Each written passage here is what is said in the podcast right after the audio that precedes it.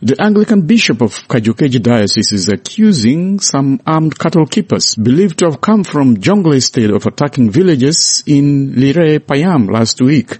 Right Reverend Emmanuel Murie Modi says the armed men looted money and stole personal items from the villages at gunpoint. For VOA News, Winnie Cirino reports from Juba. Right Reverend Emmanuel Muria Modi, Bishop of Kajukeji Diocese of the Episcopal Church of South Sudan, says he had gone for a pastoral mission to Lira Parish on Sunday when the attack occurred. Bishop Muria says the armed men, one of whom wore a military uniform, beat up villagers forcing them to flee to a nearby church where a Sunday service was ongoing. Suddenly when we were in the church singing, then uh, a group of armed people intervened, came in and chased a, a, a person. And uh, people outside who were preparing meal, they ran into the church. So these people came well armed, uh, about four of them. I mean three of them. And then one of them has a uniform, military uniform. So we discovered that these are group of people uh, who have come to loot two shops.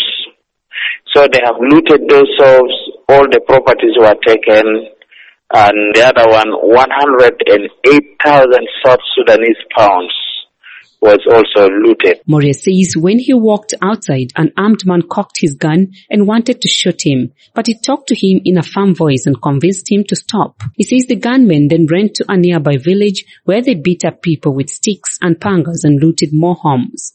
They went and looted somebody, take, they took uh, 18,000 and then vandalize things inside there. The other family, uh, the owner is a widow, the husband has died, and they took also two solars of that lady, uh, batteries and the inverters.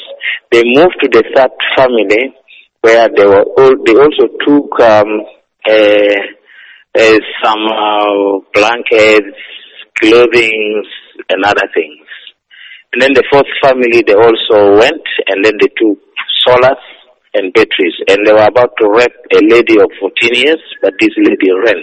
Moria says when the gunmen left, he immediately called the military commander in Kajukeji, who arrived with a military force at the church compound within minutes. He says no one was apprehended after the soldiers went to the village to hunt for the attackers, but he is happy the cat keepers were ordered to leave. They reached to amicable resolution and he urged these people to leave immediately today, 1st of uh, June. And indeed, this morning we hear this, the sound of animals moving, and I was told, when I called the chief, I was told that they have already left.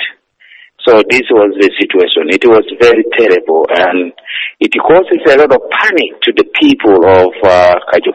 Muria says the Kajukeji community are mostly farmers and should be respected the same way that they respect other people's land.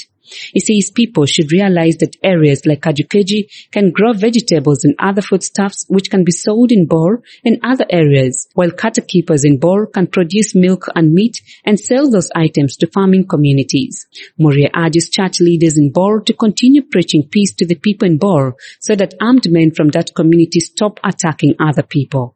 Military spokesperson Brigadier General Lul Ruai Koang says he is not aware of the incident at Kajukeji, but says he will contact commanders on the ground to determine what happened. For VOA